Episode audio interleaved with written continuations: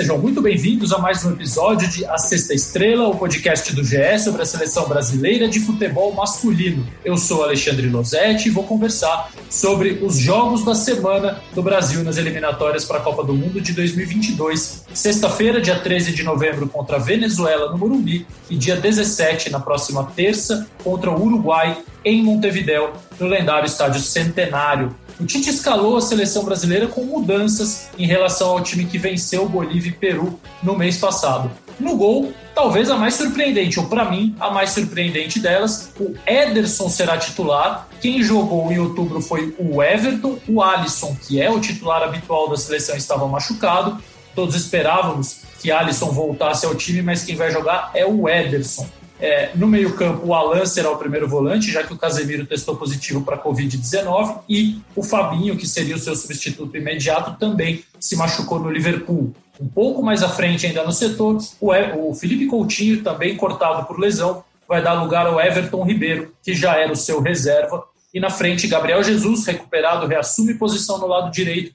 O Everton Cebolinha fica no banco. E quem herda a vaga do Neymar é o Richarlison, mudando um pouquinho as posições dos jogadores de ataque. Isso vai valer um pouco mais de atenção no nosso papo mais para frente. O Neymar está com o grupo, mas desde o início a CBF avisou que ele não teria condições de enfrentar a Venezuela. O tratamento intensivo ao qual o atacante tem sido submetido na Granja Comari visa a participação dele, ainda incerta, no jogo contra o Uruguai. Então a seleção brasileira enfrentará a Venezuela com Ederson, Danilo, Marquinhos, Thiago Silva e Renan Lodge, Alain, Douglas Luiz e Everton Ribeiro, Gabriel Jesus, Firmino e Richarlison. O Bruno Cassucci e o Rafael Zarco, setoristas da seleção brasileira no GE, estão obviamente acompanhando tudo o que acontece na Granja Comari e também agora na ida da delegação para São Paulo, para o local do primeiro jogo. Por causa da pandemia, mais uma vez, os jornalistas não têm acesso ao condomínio onde fica o centro de treinamento da seleção em Teresópolis. Tudo que a gente vê é o que a própria CBF transmite em seu canal oficial.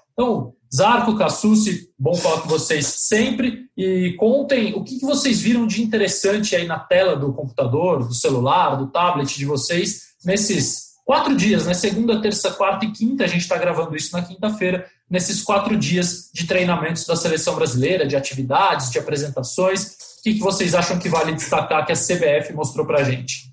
Bom, Nozete, prazer falar contigo, com o Cassucci. Começando aqui, é...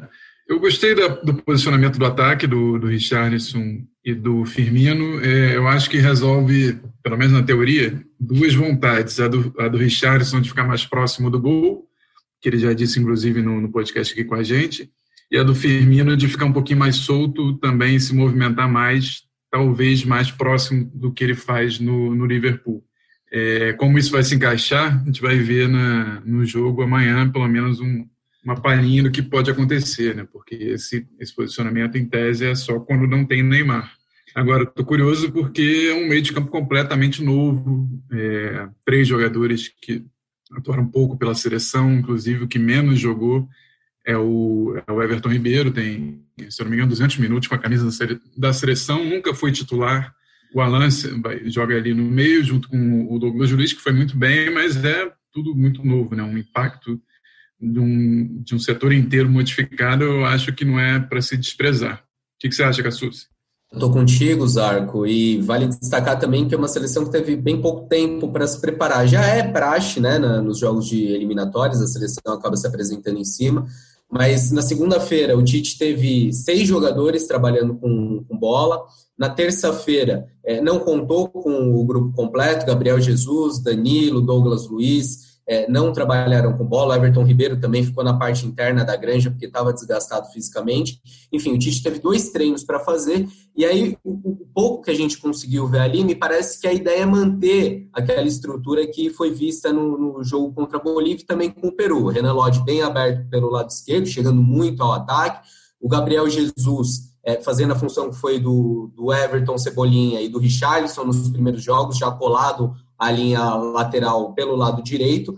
é, o Richarlison um pouco mais como referência e o Firmino, é, sem o Neymar, tendo um, um, papel de voltar um pouco mais, sair da área. Até o Tite falou na entrevista coletiva dessa quinta-feira que o Firmino nesse jogo vai ser mais o arco do que a flecha, essa expressão que, que o Tite tem usado com, com recorrência expressão que eu usei com ele no Bem Amigos e que ele indevidamente deu crédito a Gustavo Villani, eu já reclamei. Mas só para ilustrar o que disse Rafael Zarco sobre o meio-campo da seleção, o Alan tem nove jogos pela seleção, 499 minutos. O Douglas Luiz, três jogos, 211 minutos. E o Everton Ribeiro, com o Tite, dois jogos e 45 minutos. O Everton já havia sido convocado pelo Dunga anteriormente, mas será pela primeira vez titular da seleção na sua vida, na sua carreira, aos 31 anos, nesse jogo contra a Venezuela. E aí, um pouco em cima do que o Cassucci falou, a minha pergunta é a seguinte: vocês acham que depois de tantas experiências, de muitas convocações, foram já 68 convocados depois da Copa do Mundo?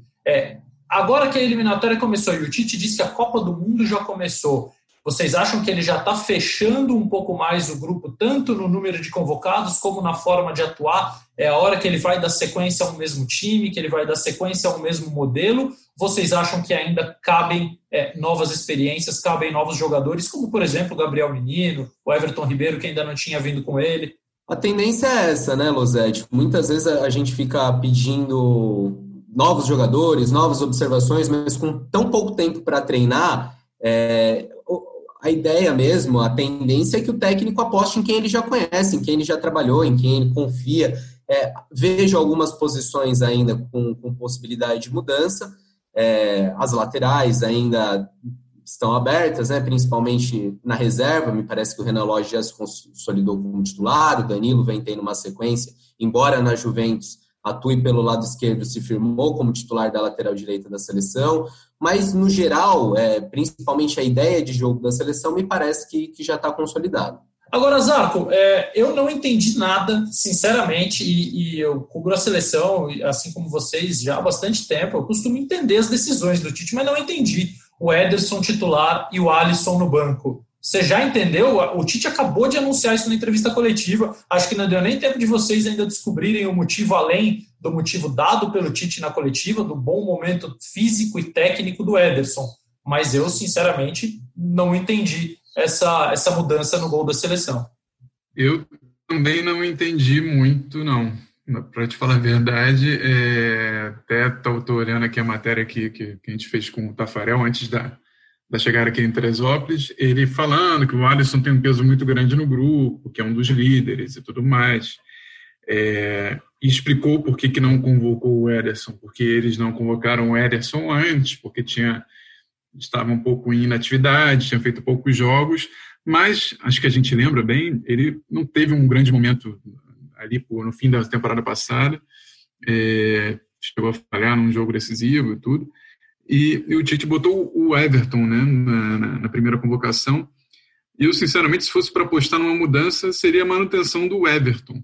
Agora, eu não sei se é um, um sentimento aí de, de, de, distribuir importância no grupo, como ele falou na, na coletiva. O Eric Faria, repórter da Globo, comentou isso com a gente, que acha que ele, como não jogou na primeira convocação, Pode ser por aí, mas não é amistoso, né? O que me surpreende nesse ponto é isso. Um, você tem o melhor goleiro do mundo à sua disposição e, e bota no banco, né? Pelo menos é, acho que o, o, que pode explicar isso, talvez, quero saber o que vocês acham, é que o, o Alisson só fez três jogos desde que voltou da lesão, uma lesão que foi um pouquinho chata, que, que o afastou um tempo do, dos gramados lá, em, lá no Liverpool, né?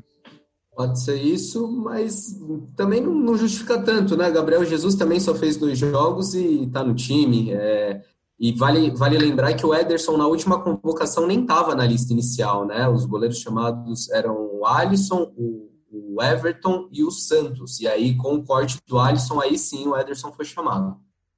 É, pois é, eu, a única justificativa que vejo à distância é se o Alisson chegou fora do peso e aí eles fizeram testes e, e constataram alguma coisa, algum problema nesse sentido. Para mim, nada mais pode explicar essa decisão.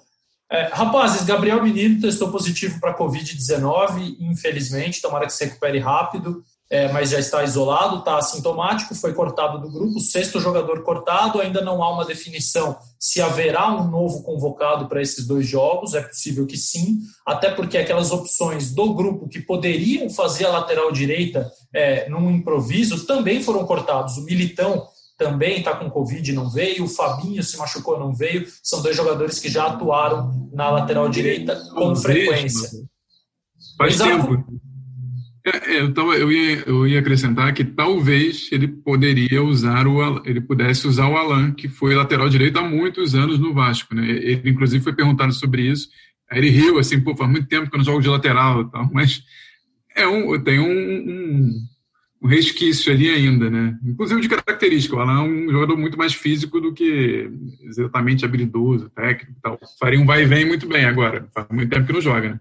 É, e tem o Marquinhos também, que já jogou de lateral direito, mas não é a posição habitual dele. Ele é zagueiro na seleção, muitas vezes é volante no PSG, então tem a questão do Gabriel Menino, que também acabou de acontecer. Agora, algo que vem acontecendo desde segunda, e eu quero encerrar esse papo com vocês, até porque o Zarco precisa sair de Teresópolis, o Cassus precisa apurar um monte de coisa, eles precisam almoçar, gente, porque nem isso o Tite deixou eles fazerem direito hoje, o Tite atrasou muito a coletiva dele, não sei se por conta do Gabriel Menino, o Rodrigo Lasmar aproveitou a coletiva para anunciar o corte do jogador do Palmeiras, mas quero perguntar para vocês sobre o Neymar, que chegou é, ainda em recuperação, que tem feito tratamento na Granja Comari desde segunda-feira para tentar viajar a Montevidéu na segunda próxima e jogar na terça-feira. Que notícias temos de Neymar? Vocês acham que ele viaja, que ele vai ter condição de jogo? A recuperação dele vem evoluindo bem? Então, aproveito para fechar o papo com vocês dois, falando sobre o protagonista da seleção.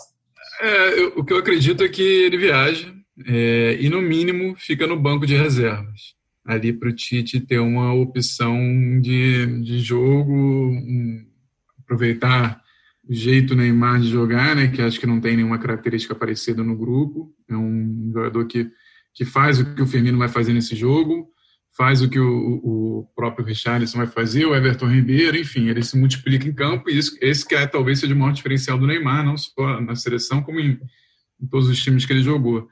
Óbvio que ele não vai estar em melhores condições, mas é uma aposta que o Tite quis correr, que a seleção quis correr, que dá o tamanho da dimensão do Neymar para a seleção brasileira. Né? É, ele, como já começou a fazer exercícios mais físicos mesmo, corrida é, e exercício de mobilidade, eu acredito que ele, no mínimo, fica no banco de reserva. Agora, o Neymar a gente já teve inúmeras provas do quanto ele é fominha, né? não, não dá para descartar que ele seja o titular da seleção brasileira na próxima terça-feira lá em Montevidéu. E vale a gente lembrar que nesse caso é um risco ainda bem calculado, porque não faltam informações para a seleção, né? A gente lembra que o fisioterapeuta do Neymar lá no Paris Saint-Germain, Rafael Martini, trabalha também na seleção brasileira, preparador físico do Neymar, Ricardo Rosa, também é preparador físico da seleção.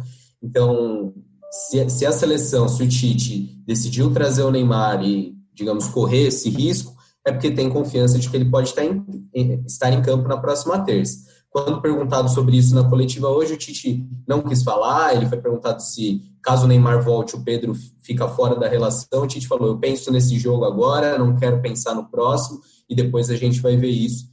Enfim, é, fato é que o Neymar, para estar em campo, a gente entende que precisa voltar a treinar, pelo menos, ter trabalho com bolas, com bola, algo que ainda não aconteceu é, desde que a seleção se apresentou na grande. Vamos ver se, se acontece nos próximos dias.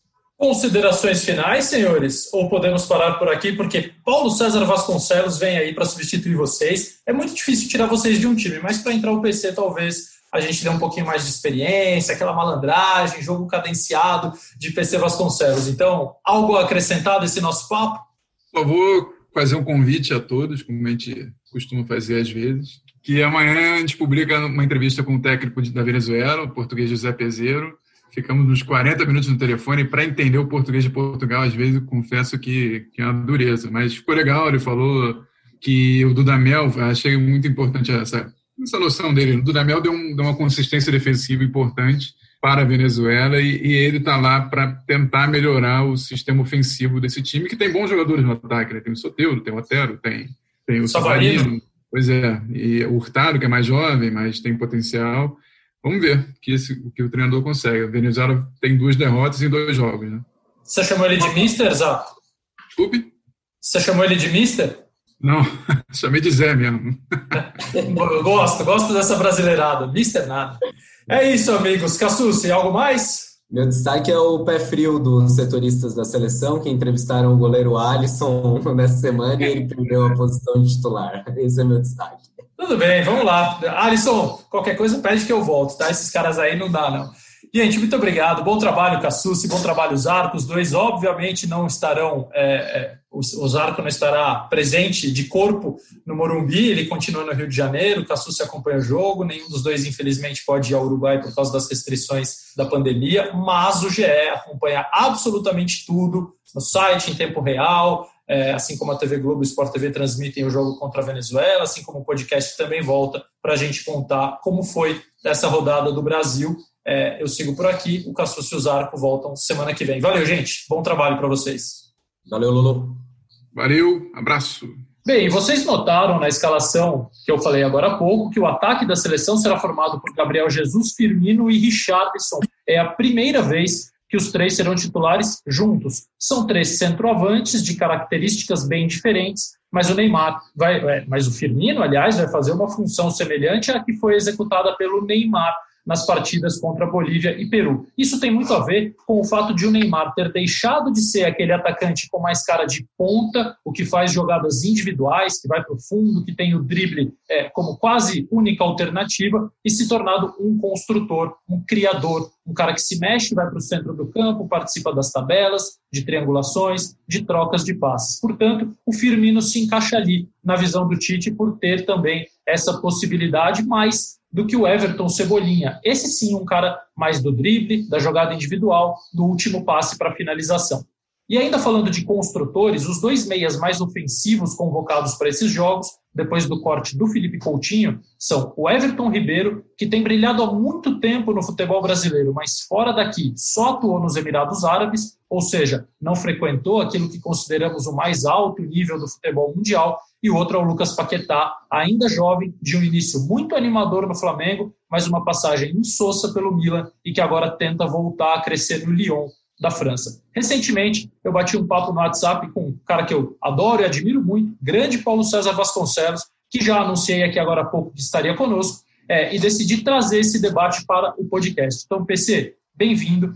É, quando você vê o Neymar e o Firmino numa área do campo dedicada à construção de jogadas, dois atacantes por ali, e dois meio-campistas, o Everton e o Paquetá, que não fazem parte da elite do futebol mundial, não estou falando do desempenho deles, mas do, de onde jogam, do como jogam, da carreira, do currículo. A que constatação você acha que podemos chegar sobre o futebol brasileiro, PC? Olá, Losete, prazer estar participando dessa conversa com você. Afinal de contas, é, eu acho que o futebol no Brasil passa por um momento muito interessante e que o debate tem que ser cada vez mais qualificado.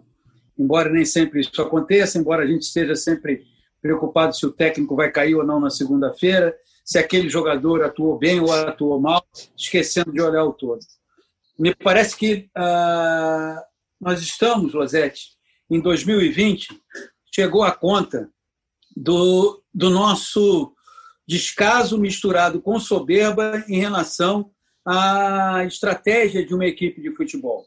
Durante muito tempo, nós negligenciamos essa parte, acreditando que tudo se resolveria na intuição e não fomos vendo o quanto estávamos sendo atropelados e, ao mesmo tempo, deixamos de atentar para determinadas funções, atribuições dentro de campo que são essenciais para o jogo, independentemente da sua época. Né? Nós, por exemplo, eu posso te dizer que o Brasil tem uma enorme dificuldade, ou talvez não exista, um jogador como De Bruyne. E aí os nacionalistas vão cair de pau em cima de mim, de você, provavelmente, se você concordar comigo, achando que nós somos dois bobos e subservientes ao futebol europeu. Não.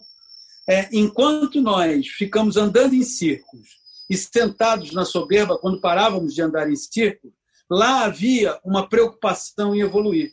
Quando você tem o Neymar, acertadamente, no meu modo de ver, trazido pelo Tite para jogar por dentro e aumentando o número de atribuições é, do Neymar dentro de campo, que são atribuições que ele pode executar, E aí você olha e fala assim, poxa, mas fulano foi cortado, outro não foi cortado, não tem ninguém. Não, não tem ninguém. Não tem ninguém, Losete, porque a gente deixou de atentar para isso. A gente ficou muito preocupado em criar o jogador que dribla dois, três e dizer para o mercado europeu: olha, o que, que ele faz com a bola no pé?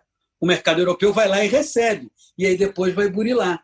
A gente não burilou, a gente não fez, a gente abriu mão do jogo estratégico em troca do chutão. O que, é o chutão? O chutão, Losete, é a abertura, é, é o rompimento com a estratégia, é o rompimento com jogar pensando. E o que, que você vê, o que, que eu vejo? Quando tem um erro de saída de bola, tá vendo? Fica com esse negócio de saída de bola. É isso que. Não! O jogo ficou pensado. E nós, respondendo a tua pergunta, não temos tantos jogadores e não nos preocupamos em formar assim nos últimos tempos. Eu tenho uma impressão, PC, que nós aqui no Brasil ainda temos uma resistência tão grande a enxergar a evolução do jogo, talvez porque nós não, não, não queremos aceitar ou admitir que o jogo não é do nosso domínio, que o futebol não é como nós jogamos nas nossas peladas de segunda-feira à noite, de fim de semana de manhã, que nós é, precisamos aumentar o nosso conhecimento, o nosso estudo, a complexidade da coisa. Então a gente fica sempre tentando transformar o jogo profissional em algo muito próximo daquilo que é o nosso que é a nossa pelada. Ah, vamos dar um chutão, vamos terminar e vamos bater, tomar uma cervejinha, comer um churrasco, conversar sobre o jogo, e vai sair faísca e o jogo vai ser brigado, vai ser falado, vai reclamar do juiz. O, o VAR, por exemplo, é visto aqui no Brasil com é, algumas restrições que eu também tenho, obviamente, a, a utilização, a velocidade, mas eu tenho muito essa sensação de que a gente luta contra a profissionalização ou, ou a evolução do jogo para que ele não escape das nossas mãos. E aí entra muito no que você falou, da questão do chutão, da questão das funções. E eu estava pensando, PC, como o meio-campista no Brasil foi estereotipado nos últimos anos. Né? A gente tinha, nas últimas décadas talvez, ou o volante, ou o volante brucutu, aquele cara que você consegue até imaginar a figura dele quando a gente fala dele, o camisa 5, que bate, que é, é, violento muitas vezes, mas que é viril, que é duro, e o camisa 10, que é aquele cara mais, mais clássico, mais elegante, que você também consegue enxergar que só cria, mas que não dá um pique para roubar uma bola, que tem o privilégio de ficar mais adiantado, parado, assistindo o jogo para só decidir quando tem a bola, e aí realmente a gente não entendeu que precisávamos unir as duas funções. Hoje, Sim. a gente tem meio-campistas ótimos, como o Arthur, por exemplo, de ótima valência técnica e que poderia se transformar num De Bruyne com a evolução. Ele não chega perto do gol, né, PC? Ele está convocado pelo Tite. Que jogada ofensiva a gente lembra com o Arthur? Dando um passe para gol, finalizando a gol, não tem. Né? Então, eu acho que você tem não toda a razão no que você falou. Ele não foi, Lozete, estimulado a fazer isso. Porque tudo é, é, é movido por estímulos. Na nossa profissão, jornalista, quando você começou lá atrás, você foi estimulado a criar fontes, a fazer uma apuração criteriosa e rigorosa. Houve um estímulo. Nem todos os chefes, provavelmente, devem ter te estimulado para isso, porque havia aquele chefe mais enfadado. Ah, isso é mesmo, vai lá no Corinthians, tá? O que, que houve? Ah, teve um coletivo, ele. E aí, agora, tinham outros que chegavam e falavam assim: pô, cara, traz uma matéria aí, pô, fim de semana, a gente pode fazer um negócio. E aí a tua ambição ela contribuiu para que você fizesse isso. No futebol brasileiro, nós deixamos de ser ambiciosos. Nós deixamos, eh, trabalhamos um, um pensamento estranho. Eu vou te contar uma história. Havia um meio de campo no Botafogo, formado pelo Rocha, que jogou no Palmeiras, e pelo Mendonça, que morreu recentemente. O técnico do Botafogo era o Paulinho de Almeida, que foi inclusive campeão mundial é, pela seleção brasileira. Olha o sinal de um tempo. O Rocha, o 5 o Mendonça, 10. Então ele chegava e dizia o seguinte: Rochinha, aqui na frente da nossa defesa você é um leão, você toma. Agora, chegou ali na linha do meio de campo, dá para o Mendoncinha, porque dentro do campo adversário você é gatinho e o Mendoncinha é leão. Então não existe mais isso. Houve um tempo que era assim: o meio de campo ia ter um gatinho, ia ter um leão para marcar e um gatinho para armar. E ia ter um gatinho para marcar e um leão para organizar. O futebol mudou. Hoje, no meio de campo, todo mundo tem que ser leão. Todo mundo tem que saber o que faz ali. E nós, Rosete, não é só essa conta que o Tite. Eu falo do Tite porque ele é o técnico da seleção brasileira, mas que vários técnicos que estão tentando se reciclar estão pagando, não. Outros técnicos também estão pagando uma conta muito alta pela soberba do futebol brasileiro dos últimos anos. PC, é, vou falar um pouco aqui mais especificamente do jogo, é, dos jogos contra Venezuela e Uruguai. O Everton Ribeiro, aos 31 anos, será titular da seleção brasileira pela primeira vez. Ele já foi convocado pelo Dunga algumas vezes em 2014 e 2015, depois passou um hiato muito longo fora da seleção, voltando agora com o Tite. Ele que tem só 139 minutos de futebol jogados com a seleção, com o Tite só 45 minutos em dois jogos.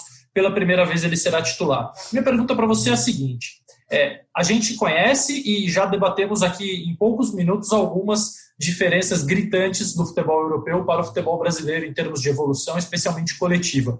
Mas é, pode-se acreditar que um jogador que é protagonista no futebol brasileiro, que é protagonista no principal time do futebol brasileiro, também pode ser protagonista na seleção brasileira? E você acha que o Everton Ribeiro tem nesta chance condição de, é, pelo menos, uma, uma pulguinha na, na orelha do Tite ele colocar e falar: Ó, oh, Tite, eu posso ser titular outras vezes, eu posso ter uma sequência? Olha, essa é, é com o Tite, é a segunda vez que você vê o Everton Ribeiro na seleção. Não estou dizendo quantitativamente, não, porque teve com o Dunga, ele disputou inclusive Copa América e não se saiu bem. Eu acho que o ponto de corte do Everton Ribeiro é o trabalho do Jorge Jesus. O trabalho do Jorge Jesus tirou o Everton Ribeiro de uma zona de conforto, tirou do, do Everton Ribeiro daquele status de, olha, você no futebol brasileiro é uma unanimidade. E conseguiu é, destampar é, aquele tubinho para que ele chegasse e falasse, eu quero mais. Você me pergunta, ah, ele vai conseguir na seleção? Vai depender muito dele, de se de entender o ambiente onde ele está, de entender que ali ele não é um protagonista como ele é no Flamengo, de entender que nessa corrida com a camisa da seleção brasileira, ele inclusive está atrás. O tempo trabalha contra ele. Vamos combinar que 31 anos, é um, em 2022 ele terá 33, o tempo trabalha contra. Mas, ao mesmo tempo, é, o fato dele ter convivido durante um ano com o Jorge Jesus, praticamente, né, um ano, menos de um ano, menos de um ano, para ser mais preciso, o fato dele ter convivido com o técnico que mostrou a ele é, habilidades que até então eram ocultas e desconhecidas para ele, pode ajudá-lo muito na seleção. Agora, sinceramente, num trabalho olhando para a Copa do Mundo, eu não o vejo como o primeiro nome, eu o vejo como uma boa opção e espero que até lá surjam outros jogadores mais jovens que já estão aí, Arthur, Bruno Guimarães, é, Felipe Coutinho, o próprio Paquetá, que nós citamos, tem um jogador que eu não sei qual a tua opinião, mas que eu acho que pode evoluir muito, que é o Jean-Pierre do Grêmio. Enfim, que esses jogadores tenham um desenvolvimento onde você não considere o Everton Ribeiro fundamental para a seleção, apesar de tê-lo até no grupo. Eu adoro o Jean-Pierre, PC. Eu lamento muito, já falei isso todas as vezes que eu preciso comentar sobre o Grêmio no ar. Eu digo que eu lamento a sequência de lesões que o Jean-Pierre teve, que o tirou Sim. de ação por muito tempo, porque eu acho que ele é um jogador raro hoje no Brasil. Né? A gente é, tem falado muito no jogar entre linhas, que nada mais é do que quando um time marca normalmente ali no 4-4-2, o jogador se posicionar entre as duas linhas de quatro e conseguir atuar ali. Eu vejo muito isso no Jean-Pierre. O, o Lozé, ele tem, só perdão de interromper. Para mim, o passe é o bem mais precioso que existe no futebol. O drible é lindo, é uma fantasia, a gente grita e a gente aplaude, mas não existe nada como o passe. O passe ele desestabiliza uma marcação severa, o passe é, desconcerta os marcadores. E você já notou uma coisa? O Jean-Pierre, quando recebe, ele já sabe para quem vai passar. É isso que eu ia dizer, PC. Isso é mais bonito ainda que o passe. O passe moderno é esse. É o cara que já sabe o que ele vai fazer antes da bola chegar. E ele tem isso. É, exatamente. O Armando Nogueira dizia o seguinte: o bom jogador vê, o craque antevê. Então é mais ou menos isso. O Jean-Pierre antevê o tempo inteiro. Eu tenho, é, concordo com você em relação à questão das lesões e espero que ele no Grêmio, tendo o Renato, que me parece que é um técnico que estimula esse estilo, e tendo também a companhia do Maicon, que com 35 anos já começa a pensar em dar entrada nos papéis da aposentadoria, mas pode ser muito útil na formação do Jean-Pierre, que é simplesmente 13 anos mais jovem que o Maicon.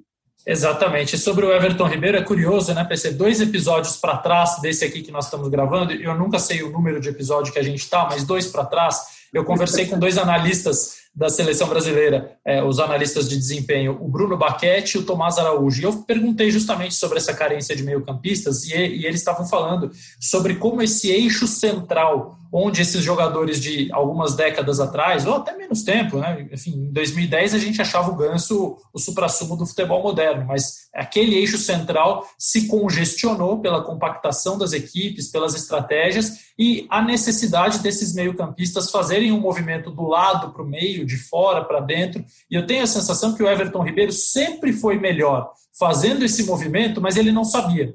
É, sabe não. aquela coisa do. É, era instintivo, mas ele não tinha a compreensão do porquê aquilo era bom para o jogo dele. Eu tá. acho que é isso.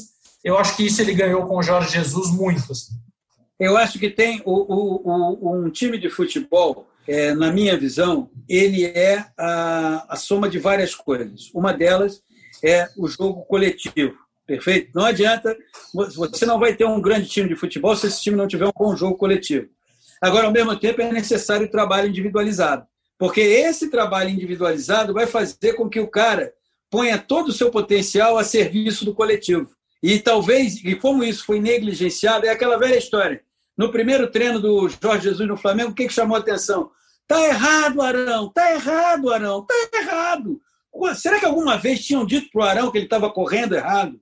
Que o bote estava errado? que se a jogada está do lado direito, ele e tem três lá do lado direito, ele não precisa ser o quarto, ele tem que se posicionar no meio ou olhar mais para o outro lado, porque está arriscado essa jogada ser invertida, e aí ele vai sair correndo, e aí vai chegar atrasado na marcação. Entende? Então, é, o, o Everton, eu concordo com você, já estava tudo lá. Tudo estava lá.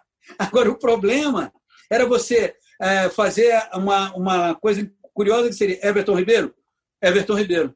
Everton Ribeiro? Você conhece o Everton Ribeiro? Então, Everton Ribeiro e Everton Ribeiro se conheceram.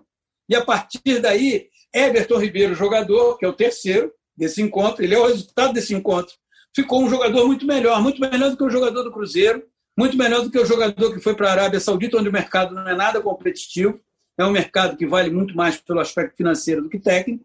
E agora tem a seleção brasileira esse jogador. Agora, volto a dizer para você: não me parece que se deva tratá-lo como a solução do problema da seleção nesse tipo de função. Concordo contigo, PC. E aí entra um outro aspecto do que tratamos. Né? O Tite hoje tem uma forma de atacar que tem, é, às vezes, cinco jogadores é, espetados na frente para que os outros de trás trabalhem a bola até ela chegar, para que essa bola possa chegar até esses jogadores numa área mais privilegiada do campo, mais próximos da área do adversário. Para isso, os zagueiros, os volantes precisam ter uma qualidade do passe, precisam ser estimulados, encorajados a fazer o passe vertical. Sim, isso acarreta riscos, porque eles podem errar o passe, tomar um contra-ataque e terem que correr atrás, mas esse é o futebol de alto nível hoje. Acho que a seleção brasileira não pode se dar o direito de nadar contra a corrente do mundo, senão nós vamos cobrar aqui depois que as seleções europeias jogam de um jeito e o Brasil joga de outro. Mas é, é, isso que parece que alguns querem, né? Vamos dar chutão, vamos jogar fechadinho, vamos não corramos riscos. Esse, esse é o princípio básico do futebol fecha brasileiro. Casinha. É, é isso. É, tá difícil, fecha a casinha. Não, não. Tá difícil, vamos encontrar soluções. É isso. O futebol com medo de perder não tem mais lugar. Agora, é, dentro dessa linha, dentro dessa coisa de ter é, esses cinco caras, que o lateral esquerdo é um deles, e aí você tem três atacantes e tem um meio-campista, nós falávamos que talvez o Tite precisasse encontrar um modelo onde ele não dependesse da presença desse jogador, dessa função, pelo fato simples e único do Brasil ter poucos. Então, às vezes, a gente vê o Felipe Coutinho fora e, ok, estamos numa encruzilhada. O nosso titular Sim. é um cara de 31. É, você acha que essa coisa está bem resolvida na seleção, PC, quando você vê a escalação, por exemplo, para o jogo contra a Venezuela, que tem Alain e Douglas Luiz? O Alain é a terceira opção, né? A primeira seria o Casemiro, a segunda seria o Fabinho, os dois estão fora. O Casemiro com Covid, o Fabinho machucado. É, depois o Douglas Luiz tentando se firmar como segundo homem e o Everton Ribeiro ocupando essa vaga do Coutinho para mais três à frente. Um deles sendo muito construtor era o Neymar, quem vai fazer a função agora é o Firmino, tendo o Gabriel Jesus vindo da direita para dentro, mas com a mesma fome de gol, e um camisa 9 que será o Richarlison. Te agrada essa junção de características, essa soma de fatores? Você acha que pode dar num produto legal? Me agrada. Agora, é... eu entendo, Lozete, que eu não sei se você vai compartilhar dessa opinião. Eu acho que nós tivemos um Tite até o jogo com a Bélgica. E ali é, ele saiu machucado, traumatizado. Você que é muito próximo a ele já deve ter ouvido várias vezes. Ficou sem dormir, reviu o jogo algumas vezes. E pós Copa do Mundo, a partir da Copa América, nós começamos a ter um outro Tite. Esse Tite vai desembarcar na Copa de 2022. A formação que nós temos agora para esse jogo contra a Venezuela, a ideia de jogo, eu não tenho a convicção de que será uma ideia de jogo permanente. Eu acredito e que o que o Tite no momento pensa é eu preciso ter opções para aumentar o repertório da seleção brasileira. Quando ele foi ao Bem Amigos, e você estava lá na entrevista, que eu considero que foi uma das melhores entrevistas que o Tite concedeu no Bem Amigos, ele falou um pouco sobre aprendizado, sobre conhecimento. Então é assim, é claro que nós brasileiros que operamos na ponte aérea Euforia Depressão, se por acaso o Brasil empatar com a Venezuela, tudo que o Tite está fazendo é ruim. Nada presta, esse Tite já deu o que tinha que dar, mas essa é a nossa ótica. Euforia, depressão, euforia, depressão. Quando precisa abastecer, a gente para na histeria. É isso que a gente faz o tempo inteiro. Mas o Tite tem a convicção dele, e essa seleção, nos dois primeiros jogos, nós vimos uma seleção interessante, com erros e acertos. Tem uma nova ideia surgindo aí, mas eu acho, e gostaria de saber o que, você acha, que não é apenas essa ideia que ao longo das eliminatórias será executada. Eu acho que ele cada vez mais vai buscar é, aumentar esse repertório e, muito provavelmente, talvez com duas, três ideias, ele aí transformá-la em uma só. Mas no momento que me parece é um trabalho de construção para ver qual é a resposta dos jogadores. Concordo contigo inteiramente, PC. Eu acho que o grande ganho pós-Copa foi um Tite mais inconformado, porque ele não tinha como se inconformar do momento em que ele assumiu a seleção brasileira até a eliminação para a Bélgica, em que absolutamente tudo que ele fez deu certo até que surgiu o primeiro espinho, que foi a queda de rendimento do Renato Augusto por jogar na China um futebol muito menos competitivo. E hoje eu te digo o seguinte, PC, eu jamais teria tirado o Renato Augusto do time, nem ainda que ele estivesse jogando na China há 10 eu anos. Também não. Eu é. também, veja é, aí a gente cobra muito do jogador, é, mas tem uma, uma coisa, o técnico ele é um solitário. Posso dizer uma coisa? Você estava lá, você estava cobrindo a seleção brasileira. É, sem querer desqualificar, porque eu acho o Kleber Xavier altamente capacitado. Tá? Não é disso que eu estou falando. Estou falando o seguinte: com quem que o Tite bateu um papo na véspera do jogo com a Bélgica? Para falar dos seus medos, para falar das suas dúvidas. Eu sempre cito o caso da, de Parreira e Zagallo em 94. Não é? O, o, o Zagallo não queria que o Parreira levasse o Raí. E o Parreira levou, porque era a convicção dele e ele era o técnico. O Raí oscilou na Copa do Mundo, mas você vai olhar o gol contra a Suécia, é porque o Raí está entrando por dentro que o Romário cabeceia livre.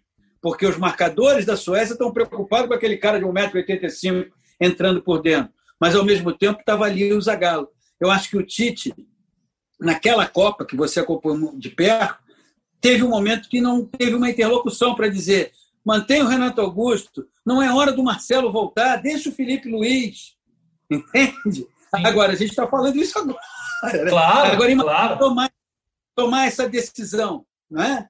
Claro, e, e, e, os reservas se apresentavam tão bem quando entravam, né? Quando entrava o Fernandinho, mantinha o mesmíssimo nível. Quando entrava o William, mantinha o mesmíssimo nível. O Roberto Firmino entrava e jogava bem.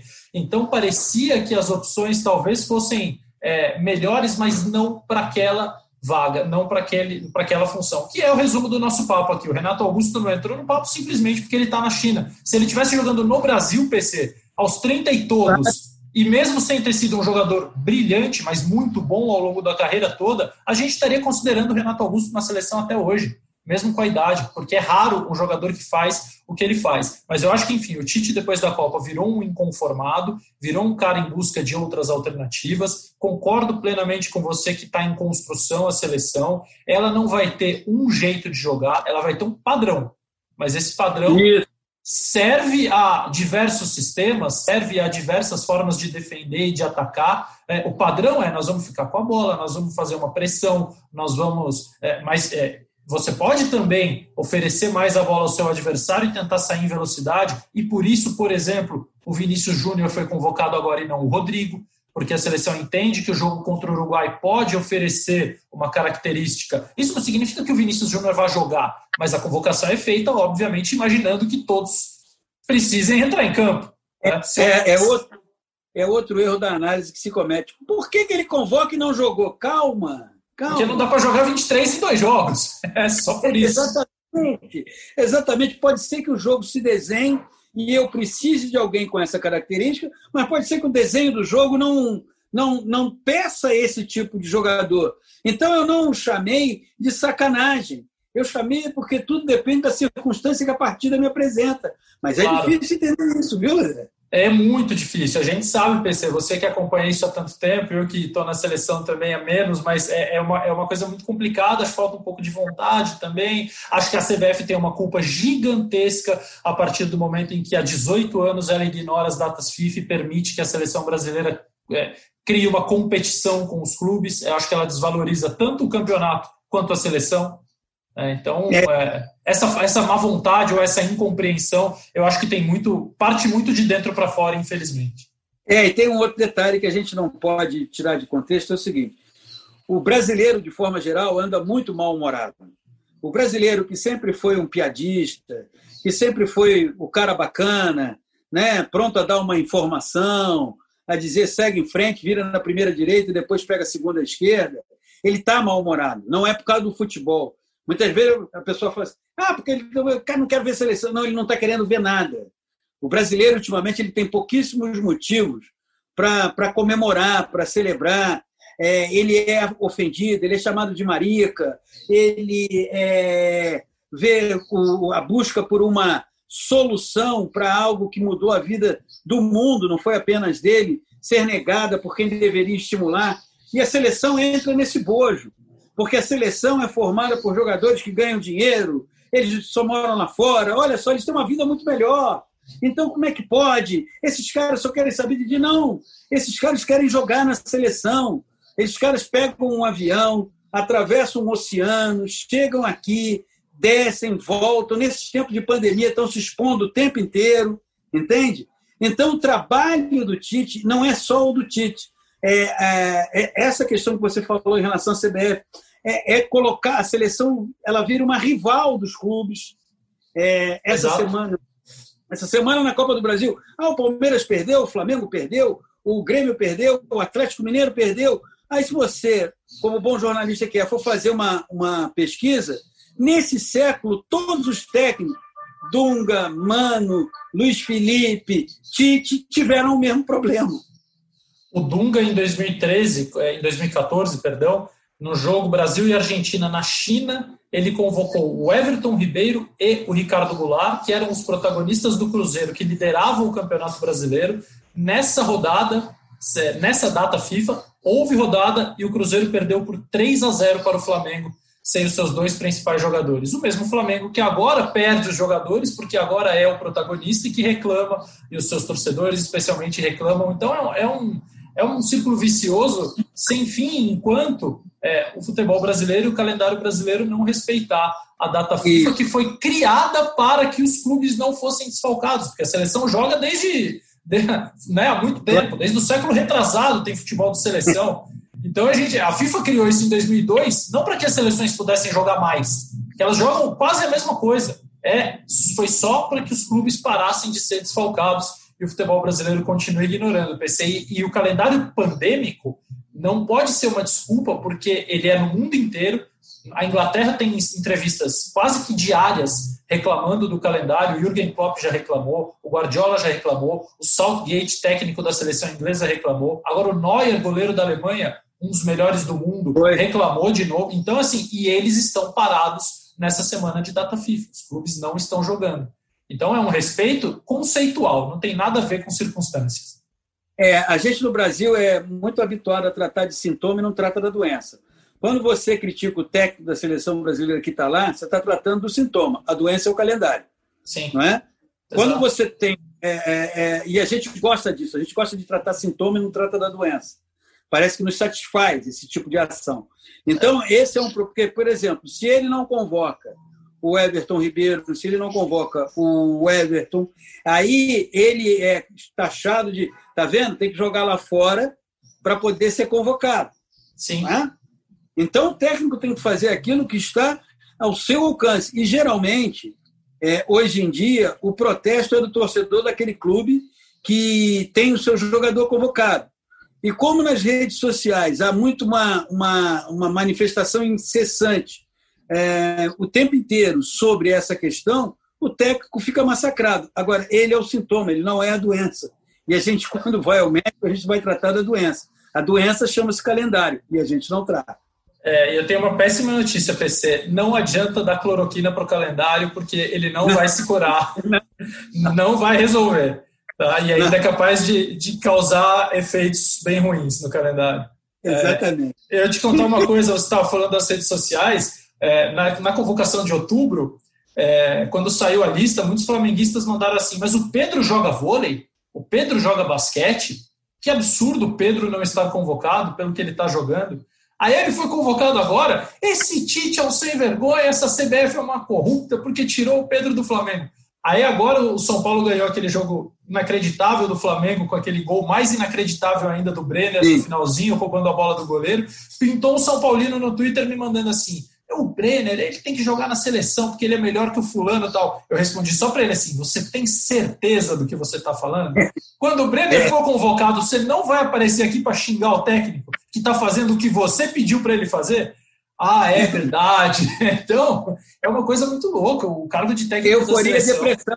É o que eu te falei: euforia, depressão, euforia, depressão. E é o seguinte: é, é, um, é o tipo de ponte aérea que sai voo a cada segundo, cara. É o tempo inteiro. Euforia e depressão. Eu quero na seleção, eu não quero na seleção, eu quero na seleção. E olha, olha que coisa. O Pedro foi convocado merecidamente. Mas se imagina se o Gabriel, é, o Gabigol, estivesse atuando e também estivesse atuando nesse nível, ou seja, eu não sei se estariam atuando os dois juntos, mas o Pedro, quando entrasse, mostrasse uma atuação de alto nível. O Gabriel, quando entrasse, mostrasse uma atuação de alto nível. E aí o Tite vai lá e convoca o Pedro e deixa o Gabriel, porque fala assim, poxa, os dois estão muito bem, eu vou convocar esse aqui, porque o Flamengo não vai perder tanto. E iam reclamar porque ele convocou o Pedro e não o Gabriel. Se ele convoca o Pedro e deixa o Gabriel, se ele convoca o Gabriel e deixa o Pedro, iam reclamar. Não tem jeito. Esse momento Agora, vai chegar ainda, PC. Pode ter certeza que esse momento ainda vai chegar. Nós temos umas coisas que são assim é, imutáveis, lamentavelmente, e que, de certa maneira, penso eu, não, não ajudam a evolução do debate. Vai ter Brasil e Venezuela sexta-feira, certo? Vamos estar todos lá acompanhando. Vai jogar o Firmino. Daqui a pouco começa na rede social. Eu não vejo essa bola toda nesse Firmino. Eu não sei por que, que esse Firmino está na seleção brasileira. Mas aí, no fim de semana seguinte, vai ter Liverpool e Manchester City. E aí é como joga esse Firmino, hein? Você viu é. o passe que me deu agora? É o técnico tem que ficar alheio a isso, Lozete. Claro. Se, o técnico, se o técnico for se vergar ou se deixar influenciar por qualquer tipo de agente externo, ele aí não. Ele, ele se errar, erra na sua convicção. É o que falava o Luiz Felipe sobre a não ida do Romário para a Copa de 2002. Eu errei, mas eu, tava, eu, eu vou errar ou eu vou acertar. Agora, eu estou convencido de que ele não pode jogar a Copa, que eu não quero ele. Pronto. Ok? Ok. É isso. PC, eu vou te fazer a última pergunta com uma condição. Você volta em breve para a gente conversar mais, porque é um puto desperdício a gente ficar aqui é, falando ah, 10 minutos, 20 minutos. Eu já te prometi Não, 10, te, te, comprei com 10 e estou te devolvendo com quase 40. Mas, enfim, a, a culpa é sua, não é minha.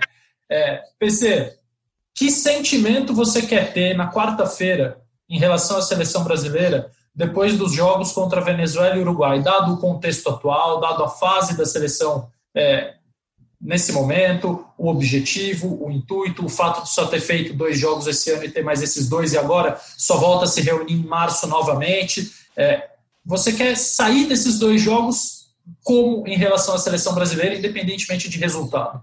Independentemente de resultado, eu quero sair como sair dos dois jogos iniciais, notando que tem um trabalho e esse trabalho está no seu começo, embora o técnico seja o mesmo que levou a seleção brasileira à Copa do Mundo, tirando de uma situação aterrorizante nas eliminatórias, é, e observar evoluções. Eu não sou daqueles, se por acaso a seleção del Sapec Yaya na Venezuela e outro Sapec Yaya no Uruguai, é, botaria de manchete. Prontos para a Copa. Não, não faria essa manchete. A, manchete, para mim, de seleção brasileira, a reportagem que tem que ser feita na quarta-feira é pontos favoráveis e pontos desfavoráveis. Comparação entre os dois primeiros jogos e os dois últimos jogos. O que já se viu que funciona, o que precisa ser trabalhado. Essa é a minha leitura, essa é a minha expectativa para quarta-feira. Entendeu? Eu não, não é uma seleção pronta. Ela tem que chegar em 2022 praticamente pronta, porque vai acontecer tanta coisa, tem tanta pedra no meio do caminho. Mas, por hora, ela é o início de uma construção. Início de uma construção, para você observar aqui que precisa trabalhar. Por exemplo, nós temos é, um titular da lateral esquerda, Renan Lodge. Mas temos que observar, não podemos ignorar que podem surgir outros jogadores que podem ocupar, serem chamados também. Enfim, é um trabalho em início de construção. PC, não é nenhuma novidade, mas uma delícia o papo contigo. Obrigado pela imensa contribuição. E em breve, até porque a seleção brasileira ficará mais quatro meses sem jogar, e aí não tem nada a ver com pandemia, era já o calendário previsto. Ela termina 2020 em novembro, começa 2021 em março, então haverá tempo de sobra para a gente voltar aqui e debater o que é bom para a seleção do Tite a partir do ano que vem. Combinado, PC? Combinado. Agora, só pode falar de seleção brasileira ou posso dar um pitaquinho sobre um negócio? Todos os pitacos sobre todos os negócios. Eu só queria é, convidar a todos aqueles que têm muita resistência ao trabalho do Fernando Diniz a que revejam o, o lance do segundo gol do São Paulo, com 42 minutos do segundo tempo, e olhem como o São Paulo estava se comportando no campo adversário, no campo do Flamengo, e tentem entender por que, que a bola foi parar no goleiro. Né? É só isso, não quero falar mais nada. Eu vou, eu vou completar o pitaco do PC e vou fazer uma provocação a vocês que, que vão buscar esse lance que o PC sugeriu. Busquem também o segundo gol do São Paulo contra o Palmeiras no Allianz Parque, no clássico, num estádio em que o São Paulo jamais havia ganhado, contra um time que vinha impondo ao São Paulo derrotas duras quando jogava lá, um rival. E aos 47 minutos do segundo tempo, o São Paulo vencia por 1 a 0. A bola estava com um goleiro. Que time faria aquela jogada e que time daria um balão para frente esperando o apito final.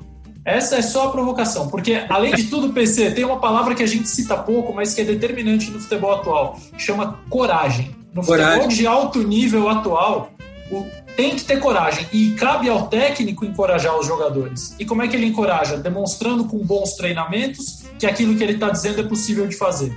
Então, é. Ele não é um vendedor de. Porque é muito fácil subir no púlpito e pedir coragem. Agora, o difícil é fazer um trabalho para encorajar os jogadores. É, e o trabalho é tem que ser dedicadamente. Porque aí você encoraja. Coragem não é uma coisa que você chega e toma uma dose. Coragem é uma coisa que você absorve e pratica. Assim como confiança, duas coisas abstratas que estão embutidas no futebol e a gente acha que vem do nada. Acordei confiante, que maravilha. Hoje acordei corajoso, PC. acordei corajoso, vou chamar o PC hoje pro podcast.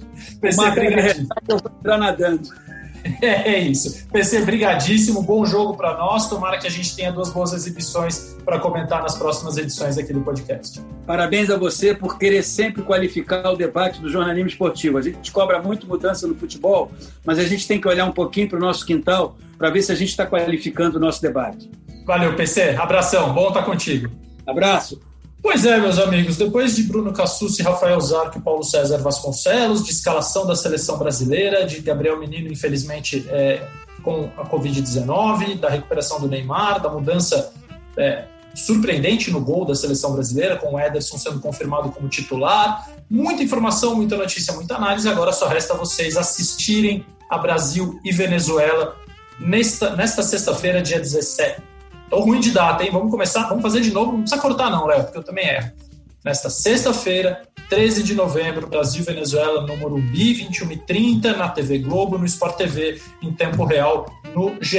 O Brasil que ainda joga contra o Uruguai, aí sim no dia 17, na próxima terça-feira, e nós nós obviamente voltaremos para discutir e debater as duas últimas partidas da seleção brasileira em 2020. Louco, né? Só quatro jogos em 2020 por causa da pandemia. Em 1984, a seleção fez três jogos e desde então ela não atuava tão pouco. É, esse é o menor número desde 1984. Valeu, amigos. Fiquem bem, bom jogo. Assistam na Globo, assistam no Sport TV e semana que vem falamos mais. Grande abraço.